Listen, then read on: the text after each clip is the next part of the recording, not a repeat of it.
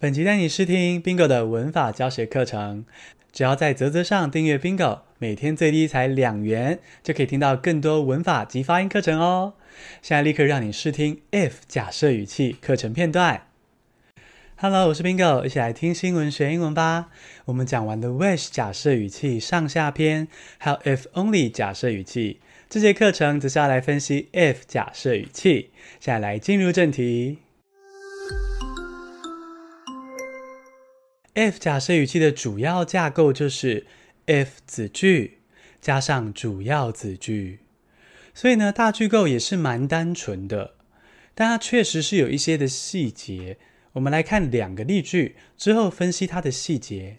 第一个例子，我们来设定一个情境：Tina 是个小资上班族，她公司附近有个漂亮的公寓。要是他有钱，他就会把那栋公寓买下来。不过呢，他现在钱不够，所以呢，要是 Tina 有钱，他早把那栋公寓给买下来。If Tina had enough money, she would buy the apartment. If Tina had enough money, she would buy the apartment. 这边你可以暂停，试试看自己分析这个句子的时态有什么特别的地方。待会 Bingo 会带你分析哦。再一个例句：假设你朋友在美国办婚礼，你都订好飞机要飞过去了，结果你朋友才说啊，婚礼延期一周，忘记跟你说一声了。你可能就会觉得很气恼，那我提早一周来，行程都被打乱了耶。你或许就会抱怨说。如果你早一点跟我说，我就可以改班机了。If you had told me about it, I would have changed the flight.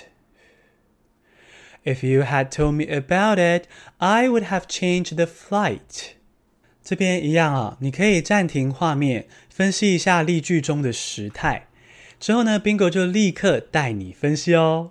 好，我们现在一起来分析 if 假设语气的要素。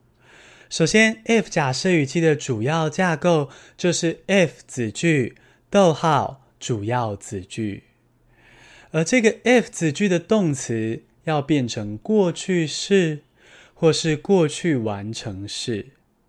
如果是跟现在事实相反，动词就变成过去式；如果是跟过去事实相反，就变成过去完成式，也就是 had 加 pp。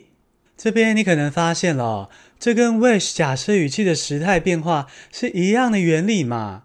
在这边复习一下 Bingo 小偏方，会用假设语气就表示心中有渴望，表示对生活不满懊悔嘛。所以回头看过往，时态往回走。这边我们把例句拿来验证一下哦。刚才的第一个例句是：要是 Tina 有钱，她早就把那栋公寓给买下来了。If Tina had enough money, she would buy the apartment.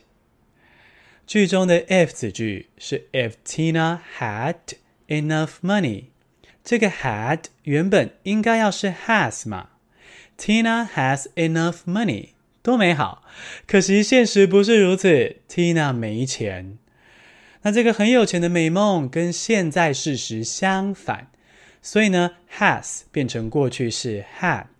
而刚才第二个例句是：如果你早一点跟我说，我就可以改班机了。If you had told me about it, I would have changed the flight。这边的 if 子句是 If you had told me about it。过去的事实是你婚礼延期没有跟我说，对吧？于是啊，我们就抱怨说，要是你有跟我说，那就好了。